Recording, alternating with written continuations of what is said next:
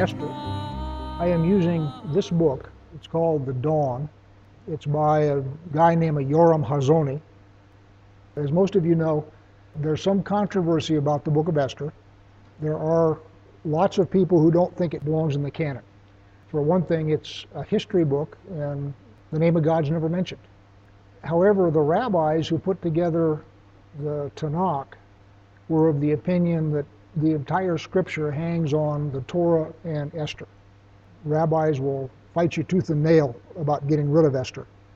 They say everything else can pass away, but not the Torah and not Esther. From their perspective, it's a really important book. And it is important. Obviously, it deals with Jews in exile. The events of Esther take place about 480 BC. There's some controversy as to who the king of Persia was. Little reading I've done, the dominant opinion is it's Xerxes I, who is the son of Darius, who was a Persian king right after the Babylonian conquest, you know, when Persia takes over Babylon. If you'll remember, the uh, Babylonian exile took place, I believe, in the 580s BC. So this is about 100 years after Nebuchadnezzar and the Babylonian exile. It goes to how the Jews behave in exile. We've talked about this in Midrash quite a bit. We've talked about the four examples of exile in Scripture and how the four tribal temperaments of the leaders of each of those exiles influence how exile goes. So, first one was Joseph, who presided over the original exile to Egypt, and he's from the tribe of Joseph and he's a bureaucrat. If you're going to be in exile and you're going to be there for a while, you want somebody like Joseph in charge because he will make things go very well. The next one, of course, is Moses, who was a Levite. And if you want somebody who's going to stand up and get right in Pharaoh's face and get you out of there, you want a Levite because they're hot headed. The next one is Daniel, and Daniel is from Judah. And Daniel is again a good bureaucrat. He rises, as did Joseph, to the number two position in the Babylonian Empire. And then the last one we're going to study is the one today where you have Mordecai. And Mordecai is from the tribe of Benjamin. He also eventually rises to the number two position in the empire.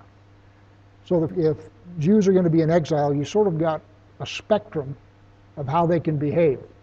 At one end of it is where they're totally helpless, and the whim of the alien ruler can result in their physical destruction. At the other end, you can be a ghetto where the Jews remain distinct, identifiable, and persecuted. And then in between, you've got the case where they rise to prominence in the Gentile empire, and that's, of course, Daniel and Joseph. And what they're able to do there is they're able to protect their fellow Jews or Hebrews and look out for their interest. The last one is you can assimilate, which is to say, you can basically go native, which is what Ephraim did. Ephraim goes into exile and assimilates and is never heard from again. And the problem that we have in exile is you're in an alien culture. All of the social and religious structures that exist in Eretz Israel, the land of Israel, are gone. So you don't have a temple, you don't have a priesthood, you don't have your own government, and basically you're living as an alien in somebody else's government. How do you maintain your identity as a Hebrew under those circumstances? And as I say, as far as we know, Ephraim did not. They disappeared. In the case of Joseph, Moses, Daniel, and Mordecai, they do maintain their identity, but they do it in different ways in each case. So with that, let's get in. So I'm in Esther 1. Now, in the days of Ahasuerus, the Ahasuerus who reigned from India to Ethiopia over 127 provinces, in those days when King Ahasuerus sat on his royal throne in Susa, the capital, in the third year of his reign, he gave a feast for all his officials and servants. The army of Persia and Media, the nobles and governors of the provinces were before him, while he showed the riches of his royal glory and the splendor and pomp of his greatness for many days, 180 days. And when these days were completed, the king gave for all the people present in Susa, the citadel, both great and small, a feast lasting for seven days in the court of the garden of the king's palace. At this point, he's in his third year of his reign. He is, in that sense, a young king. I read a little bit about the succession if Ahasuerus is Xerxes I. I'm, I'm assuming that that's the case. His father was Darius. His dad was preparing to go on a military expedition. Apparently, the law in Persia at that time is when the king headed off with the army, he would appoint a successor in case he didn't come back. So if something happens to the king on this trip, you don't have a succession struggle. And Xerxes I was the guy that was appointed. So at this point, he has brought in all of the governors of all of the provinces. And notice, you know, it talks about the Medes and the Persians. The Medes and the Persians were the ones that took over Babylon. They're the ones that, you know, with the handwriting on the wall and Belteshazzar and so forth. And eventually the Persians absorbed the Medes. So the fact that the Medes and the Persians are there is sort of an indication that this is early in that process, which would lead one to give some credence to the idea that it's Xerxes I. Ahasuerus may have simply been a title, like Czar, and this Ahasuerus and Esther, when they came together, sired Cyrus, who is the guy that then presides over the return from exile under Nehemiah and so forth. And that's very plausible, but not evidential. So anyway, he's got everybody coming for six months. And if you are a young king just taking over your empire, taking all the leadership out of the loop for six months may or may not be a good idea. What we're going to find as we go through this is that Ahasuerus has a real lust for power, but he's got a couple of characteristics. Characteristic number one is he doesn't ever take initiative. It's sort of the story of the entire book is he gets manipulated by people and he gets shoved in various directions and is not in fact the initiator of much of anything. And I'll point those out as we go through. There is a possibility, given all that, that he is in fact not a very good ruler. He is also cautious. He makes one rash mistake, which he'll make in just a minute, and realizes he's made a mistake and backs up and starts talking to his advisors. And all of the decisions he makes are taken in consultation with his various advisors, which, as I say, it is a good thing. I, am not suggesting that's bad, but as I say, he's, he's not much of an independent actor. So now we have two feasts that have gone on.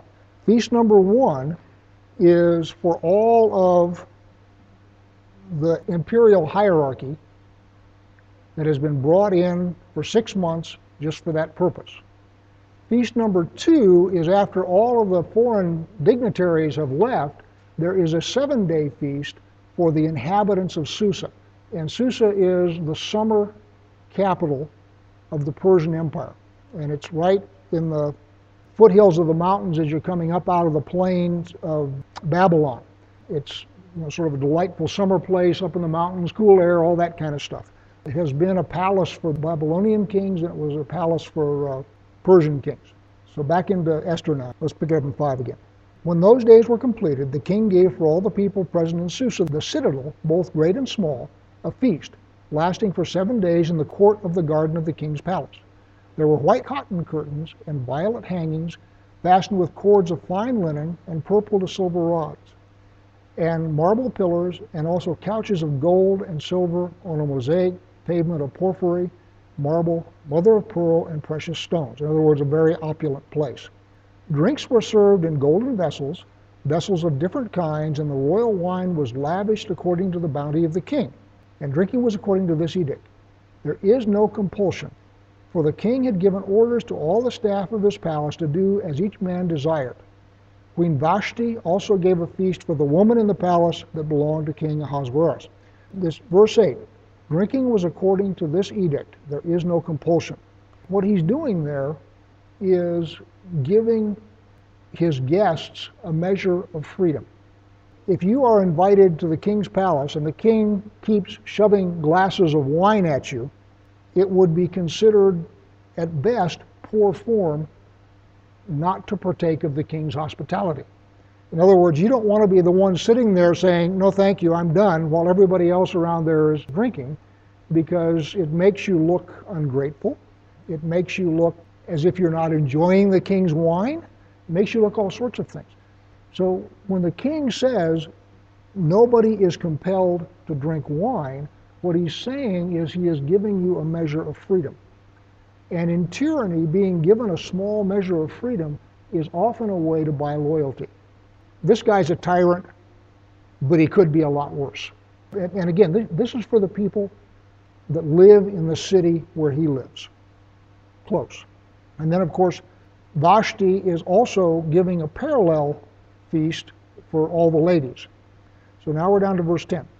On the seventh day, when the heart of the king was merry with wine, in other words, he's drunk, he commanded Mahuman, Biztha, and Harbona, Bigtha, Abagtha, Zahar, Carkas, the seven eunuchs who served the presence of King Ahasuerus, to bring Queen Vashti before the king with her royal crown, in order to show the peoples and the princes her beauty, for she was lovely to look at.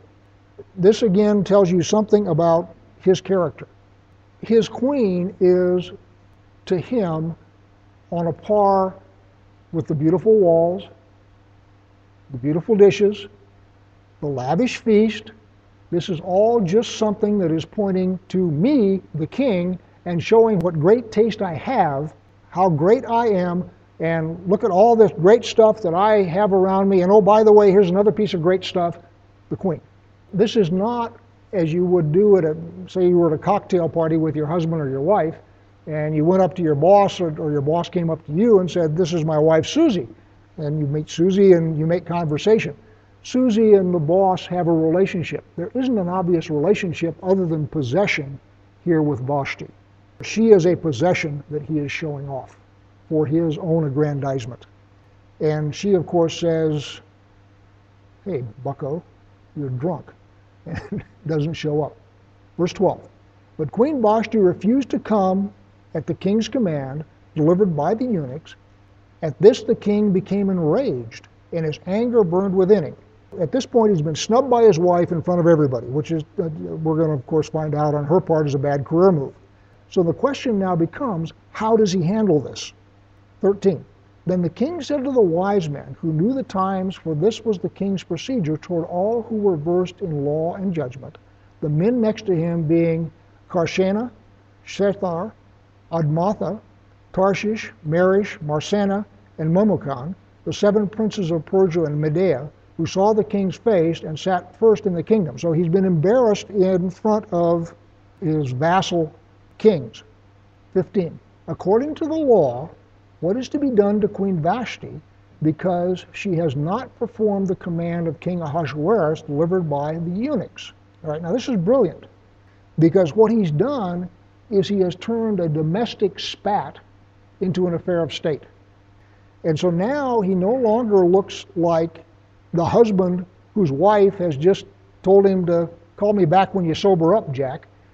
And he's now a king who has been scorned, and it is now a matter of law. Very artful. Verse 16. Then Memucan said in the presence of the king and the officials, Not only against the king has Queen Vashti done wrong, but also against all the officials and all the peoples who are in all the provinces of King Ahasuerus. For the queen's behavior will be made known to all women, causing them to look at their husbands with contempt, since they will say, King Ahasuerus commanded Queen Vashti to be brought before him, and she did not come. So his advisors are agreeing with him, saying, Oh, you're right. This is not some simple domestic spat that's going on here. This is, in fact, a matter of precedence, a matter of law, and the way this is handled is going to have ramifications throughout the entire kingdom. He has done an about face, and now Vashti, she has now become a rebel. She has now become the subject of an affair of state, and it is no longer the man, King Ahasuerus, who has a problem with his wife. It is the king who has a problem with the subject. All this setup, by the way, is by way of showing the king's character because his character is going to play through for the rest of the book. So this setup is necessary in addition to giving a lead in as to how Esther gets to be queen. Getting rid of the old queen is, is a necessary setup for Esther to become queen. That's true. But it also is setting up the character of the king in this process. Verse 18. This very day, the noble women of Persia and Media who have heard of the queen's behavior will say the same to all the king's officials, and there will be contempt and wrath in plenty. In other words, not only are these women going to be uppity to their husbands, they are going to be uppity to your officials, O king. 19. If it please the king, let a royal order go out from him, and let it be written among the laws of the Persians and the Mede, so that it may not be repealed, that Vashti is never again to come before King Ahasuerus. And let the king give her royal portion to another who is better than she. So when the decree made by the king is proclaimed throughout all his kingdom, for it is vast, all women will give honor to their husbands, high and low alike. The advice pleased the king and the princes, and the king did as Memucan proposed. He sent letters to all the royal provinces, to every province in its own script, and to every people in its own language, that every man be master in his own household and speak according to the language of his people. Chapter 2. After these things, when the anger of King Ahasuerus had abated, he remembered Vashti and what she had done, and what had been decreed against her. Then the king's young men who attended him said, Let beautiful young virgins be sought out for the king, and let the king appoint officers in all the provinces of the kingdom to gather all the beautiful young virgins into the harem in Susa, the capital, under custody of Hegai, the king's eunuch, who is in charge of the women. Let their cosmetics be given them, and let the young woman who pleases the king be queen instead of Vashti. This pleased the king, and he did so. Notice again, this is not something that the king initiates. This is something that one of his advisors suggests. When he sobers up, he realizes that he is without a queen, which is a place he doesn't like to be. I sort of think that when he sobered up the next morning, he's regretting what he has done, but there's nothing he can do about it. So one of his advisors makes this suggestion that we basically round up all the beautiful eligible young women and let the king pick one. Now, it's important to understand what's going on here this is rape. Because A, these young women have absolutely no choice in the matter. So, for example, Mordecai doesn't volunteer Hadassah. She gets scooped up. Once she gets scooped up, he then advises her how to behave, but he is not volunteering her for this job. When these young women go into the royal court, they're all young, they're all maidens, which is to say that they are inexperienced not just sexually, they're young people, inexperienced in, in the ways of the world. So it is not the case that he is dealing with a woman of his own age, as presumably Vashti was. He is deliberately picking women who are inexperienced and malleable. Third thing he's doing is as they come in, they're going to be given a trial, and that trial involves spending the night with the king. At the end of that process, if they do not please the king, they are basically nuns for the rest of their life. Because having been with the king, they don't get to go out and find somebody else to marry. They stay in the royal harem, and he's not interested in them. So this is really a very nasty exercise of royal prerogative. There have been movies where this has been sort of romanticized. Ooh, I get a chance to be the queen. And Everything is, oh, wow, this is really a great chance. No, it's not. Because only one of the gals is going to be the queen, and the rest of them are going to get a raw deal. And oh, by the way, none of them has a choice in the process. This is basically state sponsored rape. Verse 5 Now there was a Jew in Susa the citadel whose name was Mordecai, the son of Yair, the son of Shimei, the son of Kish, a Benjaminite. That's going to be important.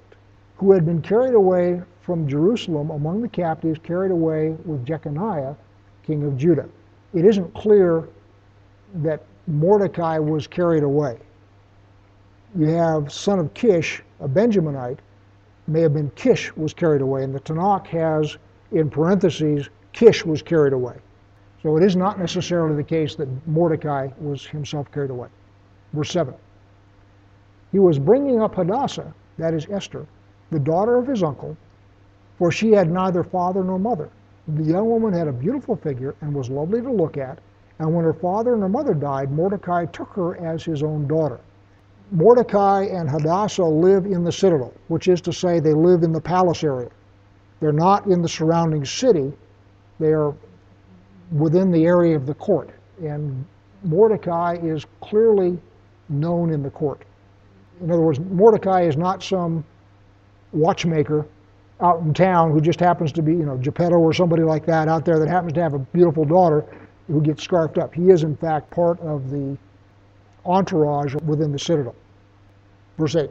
So when the king's order and his edict were proclaimed, and when many young women were gathered in Susa, the citadel, in the custody of Hegai, Esther also was taken into the king's palace and put into custody of Hegai, who had charge of the women. Hegai is a eunuch. By the way, eunuch can be a title of position.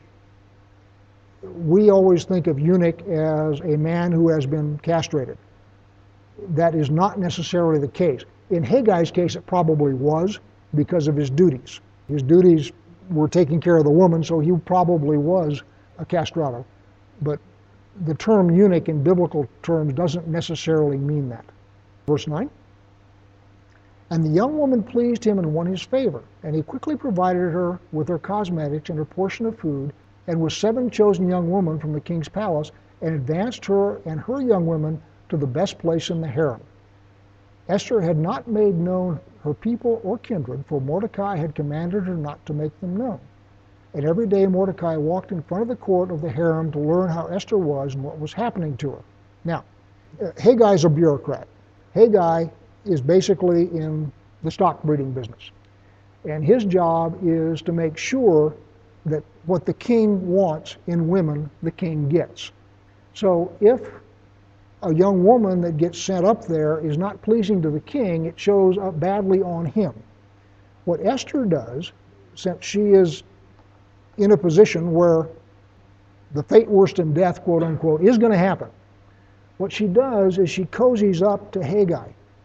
She finds out from him what the king is interested in. And in doing that, what she does is she makes his job easier. So if you've got young gals from all over the country, all over the empire, and they come in and they all got their little weird customs, and you know, some of them think it's real cute to have a tattoo on their backside, and some of the other ones think it's real cute to have a bone through their nose, and somebody else think it's real cute to do this, that, or the other thing. And if I'm going to go into the king, I want to look my best, so I need a tattoo on my backside or a bone through my nose or you know whatever it is that I need. Hegai is going to know what the king finds attractive.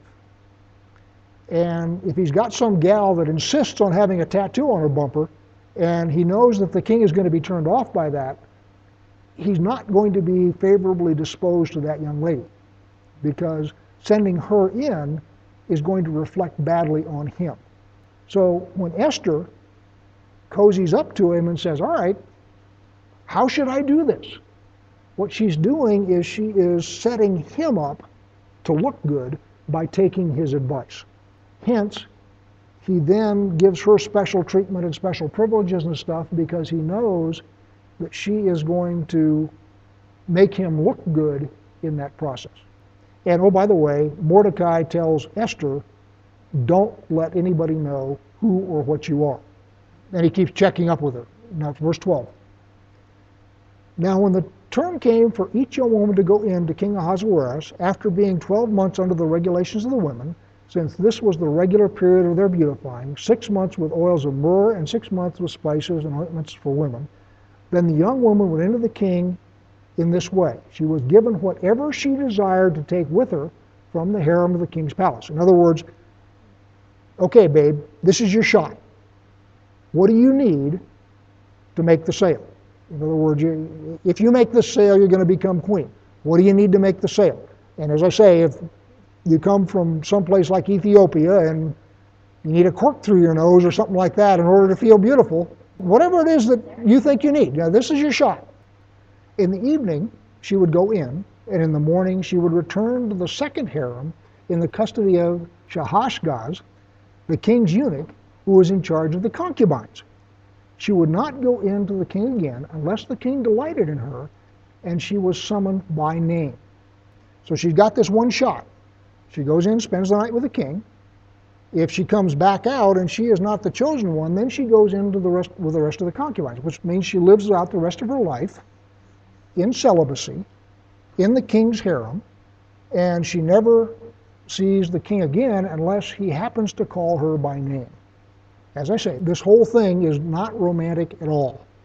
Verse 15 When the turn came for Esther, the daughter of, of Abihail, the uncle of Mordecai, who had taken her as his own daughter to go into the king, she asked for nothing except what Hegai, the king's eunuchs who had charge of the women, advised. Now, Esther was winning favor in the eyes of all who saw her. Okay, that's what I went through before. Hegai's sole concern is to make sure that the king has a good time. He's been at this long enough that he knows what in the king's mind constitutes a good time. So Esther turns to him and says, What do I do? And he just puffs up like a toad and he says, This is what you do. Because he knows that if she follows his advice, the king will have a good time and that will reflect favorably on him. Verse 16. And when Esther was taken into King Ahasuerus into his royal palace in the tenth month, which is the month of Tebeth, in the seventh year of his reign, the king loved Esther more than all the women, and she won grace and favor in his sight more than all the virgins. So that he set the royal crown on her head and made her queen instead of Vashti. Then the king gave a great feast for all his officials and servants. It was Esther's feast. He also granted remission of taxes to the province and gave gifts with royal generosity. So Esther hits a home run and makes a lifelong friend of Hegai. Verse 19. Now, when the virgins were gathered together the second time, Mordecai was sitting at the king's gate. Esther had not made known her kindred or her people as Mordecai had commanded her. For Esther obeyed Mordecai just as when she was brought up by him. In those days, as Mordecai was sitting at the king's gate, Bigthan and Teresh, two of the king's eunuchs, who guarded the threshold, became angry and sought to lay hands on King Ahasuerus. And this came to the knowledge of Mordecai, and he told it to Queen Esther. And Esther told the king in the name of Mordecai. When the affair was investigated and found to be so, the men were both hanged on the gallows. And it was recorded in the book of the Chronicles in the presence of the king bunch of stuff going on here that obviously is going to have ramifications to the rest of the book. First off, notice again that Mordecai is within the royal court. He is in a position to find out things about the king's guards. Mordecai is a player. Mordecai inserts himself into Persian politics at this point it is entirely possible for Mordecai to say nothing. And the plot then goes on. By interfering in this plot, and you can be sure that there are more involved than just Bigthan and Teresh, what he's done is he has placed himself at some personal risk. Because when there's a coup afoot, deciding which side of the coup you're going to be on becomes a really important decision. He has made a decision that he's going to stay with the king. And you know what his reasons were, I don't know. I imagine that one of them is we're in exile. There's going to be a Persian king. I know this one. I don't know who's going to show up next. So better the king that I know than the one that I don't. Plus, my adopted daughter is the queen. Now, the other thing about this incident is this really sets up the entire rest of the story. And what's going on here is Haman's going to show up in the next chapter. Haman has not been mentioned heretofore in the book. So Haman comes out of left field. We have had in the first two chapters the names of a whole bunch of high level officials and courtiers mentioned as we go along. You know, close advisors, princes, all that kind of thing. And some of them will show up again later. Haman has not been mentioned in any of this the speculation of the guy that wrote this book, Hazony, is that Haman is basically a hatchet man that gets brought in as a result of this attempted coup. In the first vignette of the feast, the king is in the midst of this great big party with all sorts of officials and people wandering around and getting drunk and all that kind of stuff, and he's sort of right in the middle of the mix. He's asking advice from politicians and he's asking advice from advisors and he's showing off all of his stuff and he's sort of going around glad handing everybody and so forth. The next thing that happens to him is somebody takes a shot at him. So the speculation here is Haman is brought in to be a layer between the king and everybody else. Because what he's discovered is being in the midst of all these people is in fact dangerous. So what he does is he gets a hatchet man, a henchman, a chief of staff, whatever you want to call it, and everything now has to go through this chief of staff, one point of contact that I can keep an eye on instead of a whole court around me, any one of which may have a knife. And oh, by the way, this same setup is why Esther says that I can't go into him unless he asks for me. So part of this setup is the only people that get into the king are those who go through Haman, who the king or Haman has asked for. That includes the queen. This assassination attempt, if you will, sets up the rise to power of Haman. Please consider becoming a sponsor. Please visit crimsonthread.com slash purpose for an explanation of what we're doing and perhaps to become a sponsor. Thank you.